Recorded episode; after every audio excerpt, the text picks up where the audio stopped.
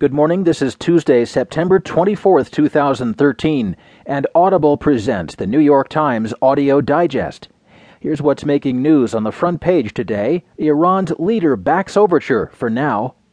FBI ex agent to plead guilty in press leak, and Kenyan forces said to be securing Nairobi Mall.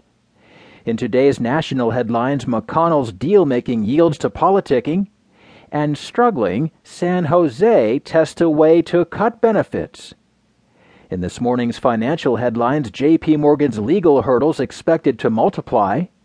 BlackBerry's buyout offer raises an array of questions, and shareholder push for an IPO forces filing at Chrysler.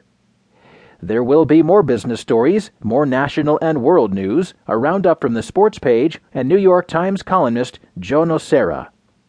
Now, as selected by the editors of the New York Times, here are the stories on today's front page. The top stories written from Tehran by Thomas Erdbrink. Iran's leader backs overture for now. This is Hassan Rouhani's moment. The toast of the United Nations, the new Iranian president's busy granting interviews to select audiences and possibly cramming in a meeting with President Obama the first such high level get together since the 1979 revolution. But when he stands before the world to speak on Tuesday, he will do so as the loyal representative of Iran's supreme leader, the ultimate authority behind the country's recent charm offensive since his election in June, Rouhani has made no secret of his wish to reach an accord with the West on Iran's nuclear program, and no secret that the only reason he can reach out so conspicuously is that he has the support, for now anyway, of Ayatollah Ali Khamenei, the supreme leader. Rouhani can only attempt to have direct talks because the supreme leader has agreed to it. Otherwise, Rouhani would not be in New York now, said Hamid Reza Taraghi, an insider who is one of the few people trusted to interpret for the public the Supreme Leader's sermons and speeches. The President and his team enter any talks only under the leader's direct command. Enigmatic and cunning, Khamenei, 74, gave Rouhani the authority to pursue a deal with the United States, top aides to Rouhani and outside experts say, and he could just as easily cut off support as he's done before. In 1997, for example, he blessed the reformist candidacy of Mohammad Khatami, who relaxed some social restrictions and allowed more press freedom.